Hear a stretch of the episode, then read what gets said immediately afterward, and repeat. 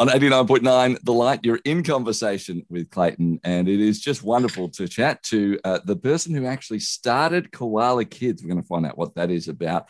Mandy Mandie joins us. G'day, Mandy. Hi, how are you? We are doing really, really well, and it is fantastic to chat to you. Um, I, I want to hear all about Koala Kids, and especially we want to talk to you about uh, the impact that the pandemic has had on those kids who are going through cancer treatments. But let's start off with what is Koala Kids itself, and, um, and then we'll hear a bit of the story of how you started it. Thank you. Well, Koala Kids um, is a volunteer-driven organisation. We're a registered not-for-profit, um, and we provide small things for children and young people uh, undergoing cancer treatment, their families and their healthcare team. Um, we support kids, sadly, from babies, um, when babies can be born with cancer, right up to the age of twenty-five, so you're young adults. Um, and we provide them with all the normal small things that they would normally enjoy in everyday life, but once they get to hospital, unfortunately, Unfortunately, that you know they, they weren't there before we came along. Things like books and bubbles and board games, um, snacks in the pantry for the for the uh, families to enjoy, therapeutic items, and then lots of fun activities that provide moments of happiness for them. Yeah. Uh, now, you know, many, many moons ago, before I was in radio, I actually have an advertising degree behind me as oh, well. And so yeah. One of the things I always love is when an organisation can get their whole organisation down to just a couple of words, and it makes yeah. perfect sense. Yeah. And yours does that in incredible ways with Happy Helps. Yeah. Um, that is just a, a beautiful summary, I think, of the work that you do. Yeah, it is, Clay, and it's really interesting because uh, we've actually been going, uh, well, we, uh, we founded the organisation back in two thousand five, but it wasn't until two thousand fifteen that we actually sought independence. Prior to that, we'd been auspiced by other organisations. And when we became an independent organisation and we briefed an advertising agency, and they came back to us with the line, "We believe Happy Helps." And it was really important that that line was not only going to resonate with our volunteers, obviously, um, but with the children and their families, but really um, very much with the healthcare team. Um, and let's face it, the happier one is, the better one does one's work.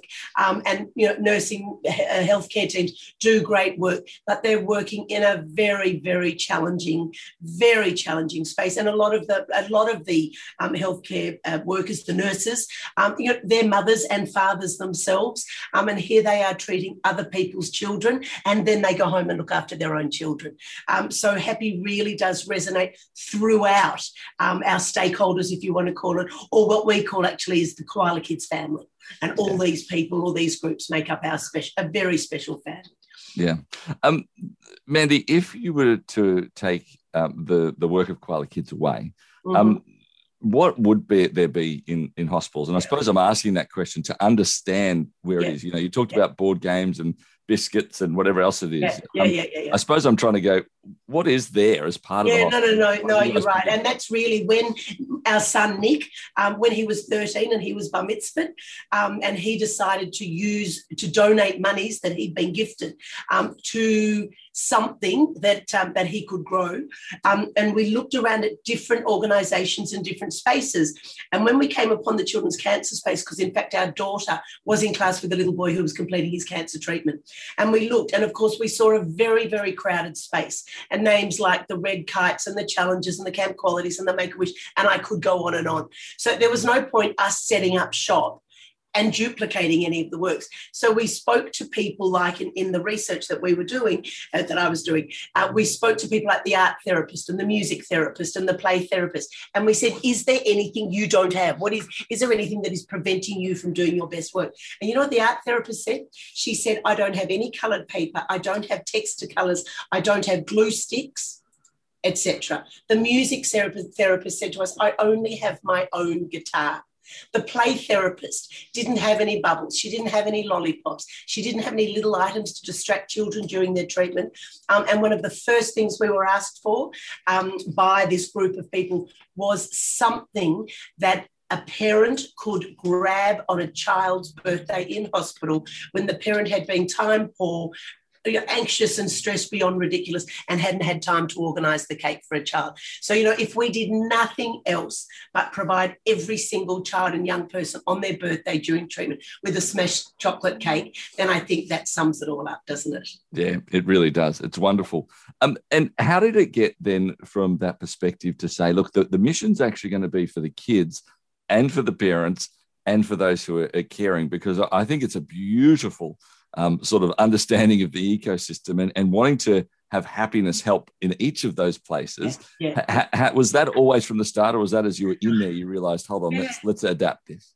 No, it was quite organic, and it was as I, and in, in fact at the time it was interesting because I was suffering from my own very poor mental health, and I was around about the same time diagnosed bipolar. So it was part of my therapy, um, and Happy Helps wasn't even on the equation then all those years ago, but it was part of my therapy in talking to these people um, and trying to be distracted from my own situation. It was a matter of us being able to provide things that no one else provided, but they were things that were going to matter.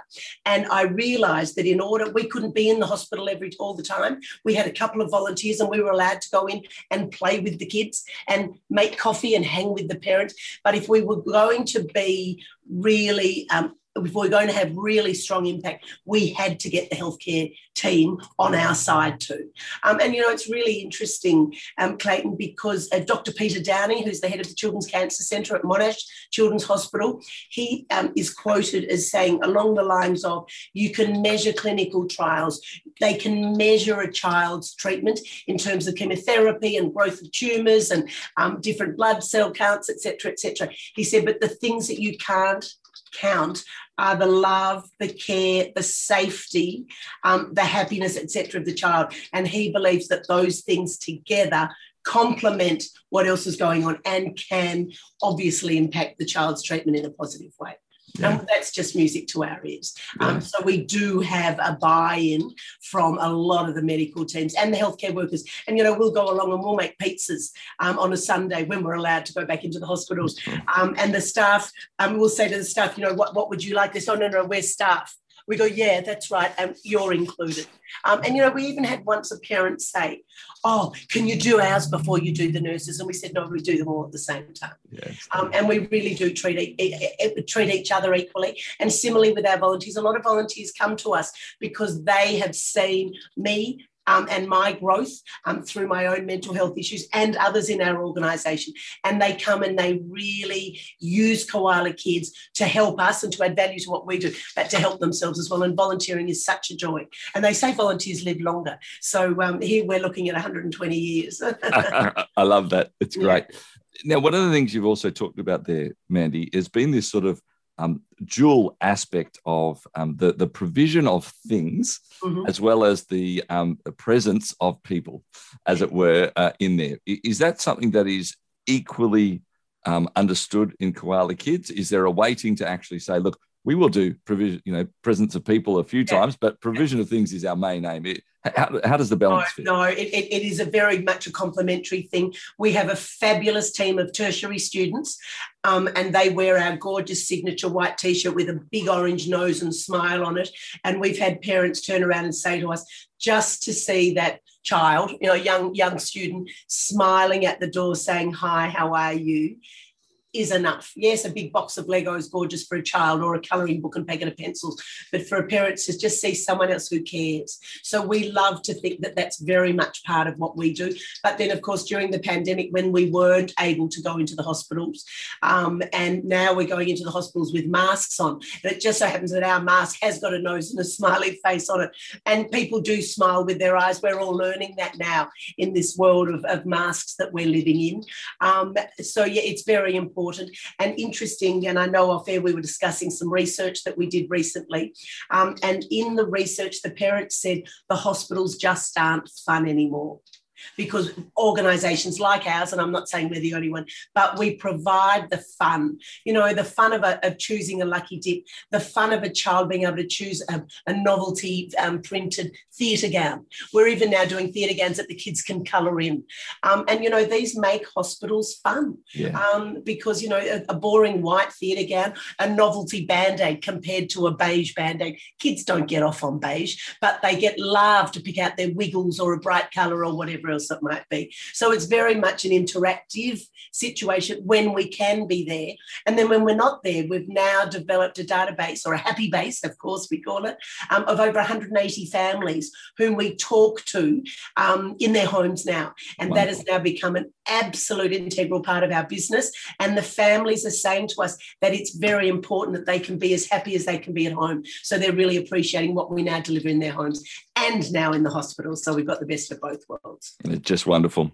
Mandy Mandie is my guest on In Conversation. She is from Koala Kids. In fact, started Koala Kids with her family. We're going to be back in a couple of moments' time as we talk specifically uh, a bit more about the impact of, of the pandemic on the work of Koala Kids, and indeed those who are trying to reach kids who are, are living through this cancer journey uh, in their various places and spaces, as we've been hearing. And we might even hear some specific stories. We, we won't use people's names, but the impact of uh, some of Mandy's favourite stories that she's heard from those who have been impacted for, through Koala Kids. On the way next here on eighty-nine point nine The Light.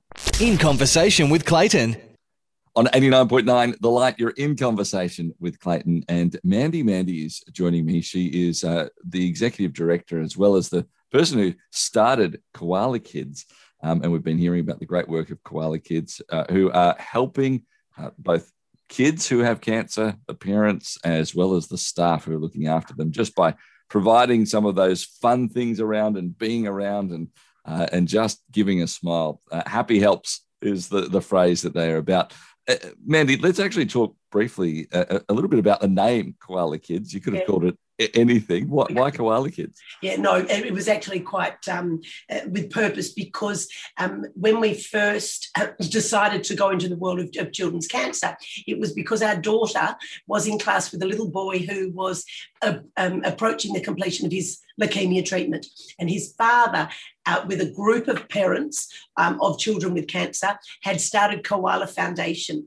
And Koala Foundation um, was, at the time, Koala was an acronym for Kids, Oncology and Leukaemia Action. So it was really a play with words related to cancer, um, but they'd started Koala Foundation. And when I met Tony McGinn, Um, he'd actually just launched the first million dollar lunch to raise a million dollars to fund a new children's cancer centre at Monash Children's Hospital back in two thousand five.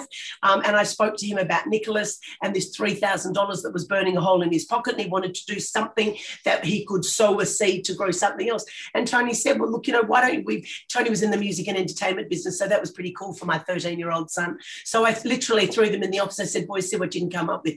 And they together came up with this concept of Koala Kids, which was going to be kids like Nick, healthy kids like Nick, hanging out with healthy siblings of children with cancer. Um, we we obviously researched at the time, and we knew that, that sibling, well, siblings of any child um, who's undergoing a, um, you know, some sort of life-saving treatment or has a life-threatening illness, um, obviously the, the siblings, sadly, um, they do lose out. Um, they lose out both in the um, you know in the family stakes um, and just having friends at home, et cetera, because the family's life changes. So we became Koala Kids. So we were auspiced by the Koala Foundation. Um, then when they merged with the Children's Cancer Foundation in two thousand twelve, we went with the merge as a program of the Children's Cancer Foundation. And then in two thousand fifteen, um, we believed um, that we had come to the point where we needed our own independence, um, and we had our own way of doing things. And at the time, it was a little different to the way the, the C C F did it. So that's when I approached some friends Um, who were colleagues in the, in the space, and I said, hey, let's let's become the Koala Kids Foundation. And we were really lucky, Clayton, because we'd been doing what we'd been doing and what we wanted to do, that when we approached the Charities Commission and the Taxation Office and just said, we're going to keep doing it, they rubber stamped us within two weeks, which was really exciting. And that process can normally take a year. Yeah. Um, so, it, you know, so Koala Kids stuck. Um, when we originally briefed the agency that came up with We Believe Happy Helps, we did say at the time that we might drop the kids, but you know what, we're Koala Kids. That is who we are, what we are. It is our personality, and to just call us Koala, um, I think would be would be robbing us of half our name. Yeah, yeah. Um, one of the the things that I know you've uh, spent a bit of time looking, but also living uh, out as Koala Kids, has been the impact of the pandemic on those families who are going through cancer treatment.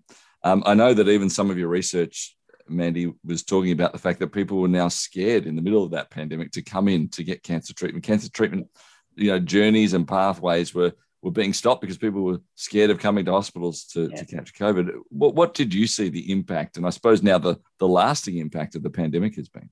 And it is a lasting impact, because every time we think that we're over it and we're out the other side, of course, we get locked down again.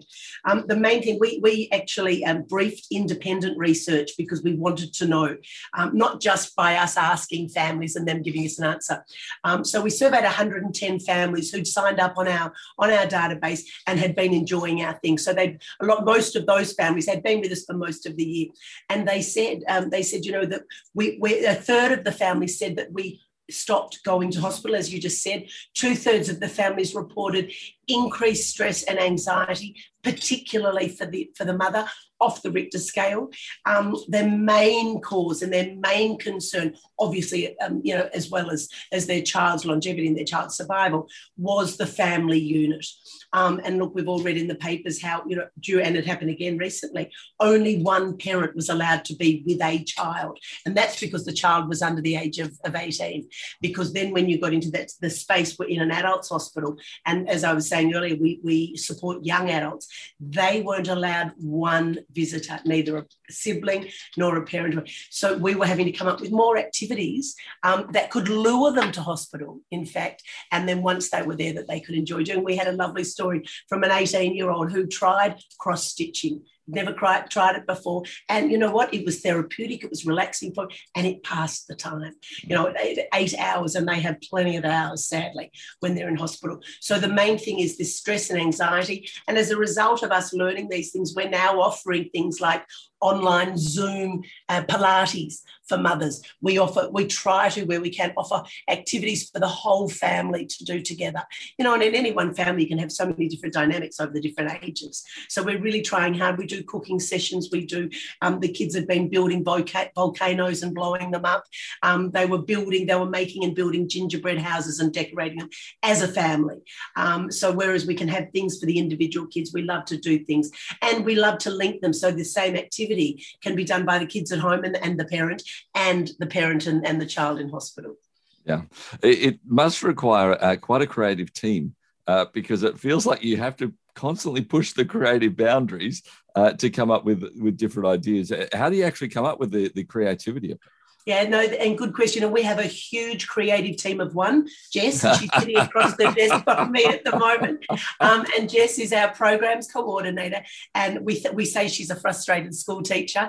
Um, and Jess comes up with these fun ideas, and then of course, fun ideas then come up with we come up with other ideas as a result. And we love saying to the kids, what do you, you know, give us some ideas. We were out at, um, at Alfington Grammar last week, and we said to the year eight students, tell us some of the things that if you were stuck in bed and you couldn't go out for days or weeks, what are the sorts of things you do? Well, of course, most of them said, well, as long as they've got their, their phone or their iPad or whatever it might be. But we're saying, no, we're talking beyond that, um, because, that, you know what, even kids that are cool and that can only be on their phone, and the, they actually need more than that. Yeah. Um, so we do, we talk to people. We're at the moment gathering a group of mums, um, and we're going to brainstorm with them. Tell us some more things that you've enjoyed that maybe other mums might like to enjoy, and then we'll throw ideas at them as well. Um, Um, so it's very, it is collaborative, even though Jess is driving that part of our organisation. We love hearing from people, and we love that um, that we all brainstorm together. We've got a beautiful group of volunteers. Um, I won't mention their age because they're over seventy and they probably wouldn't like me to,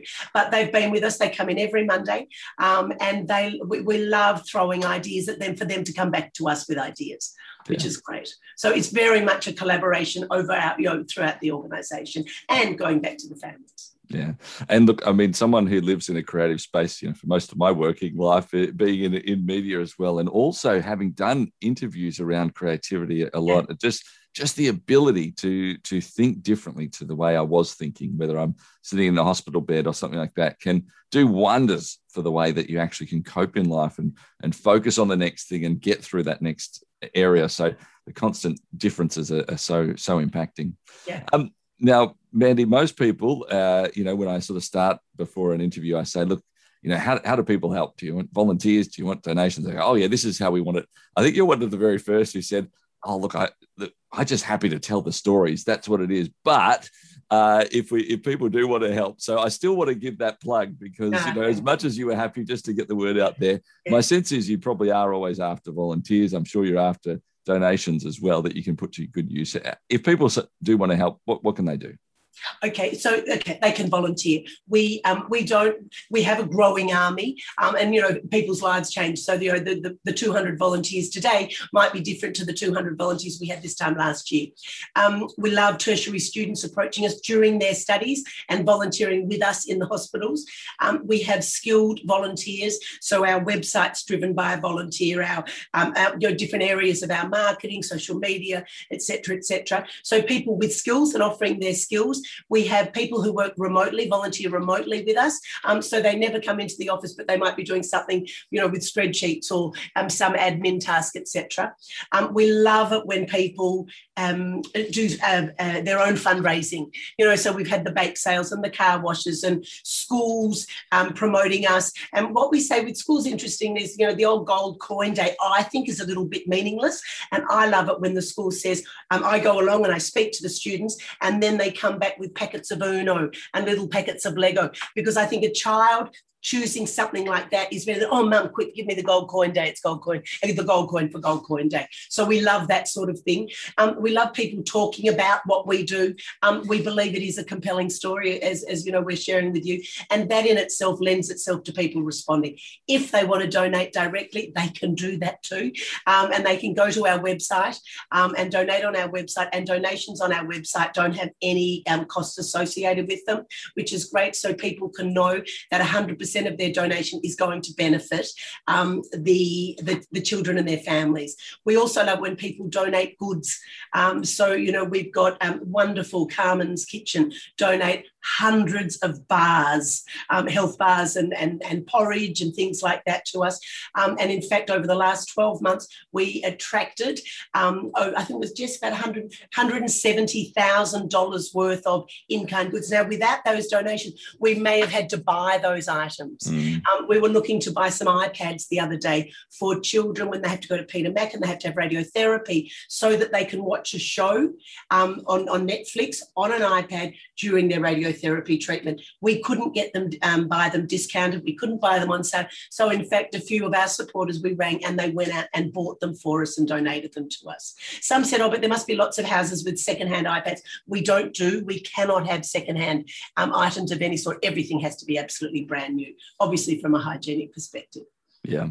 So there's lots of things, lots of Yeah, lots. It's wonderful. Look, I'm sure as people are listening, they want to get involved. The, the website so. is koala kids dot org dot a u, koala kids dot org dot a u. You can find all the details there. You can read up more about it there as well. Mandy, it's been wonderful just spending a bit of time with you. Uh, your passion uh, is clearly evident as well, and thanks so much for letting us know about Koala Kids, and indeed on behalf of the whole team that you're there. Thank you so much for the work that you do. Thanks, Clayton. It's been a pleasure. Thank you. My guest on In Conversation, Mandy Mandie from Koala Kids. Now, website again, koala kids dot org dot a u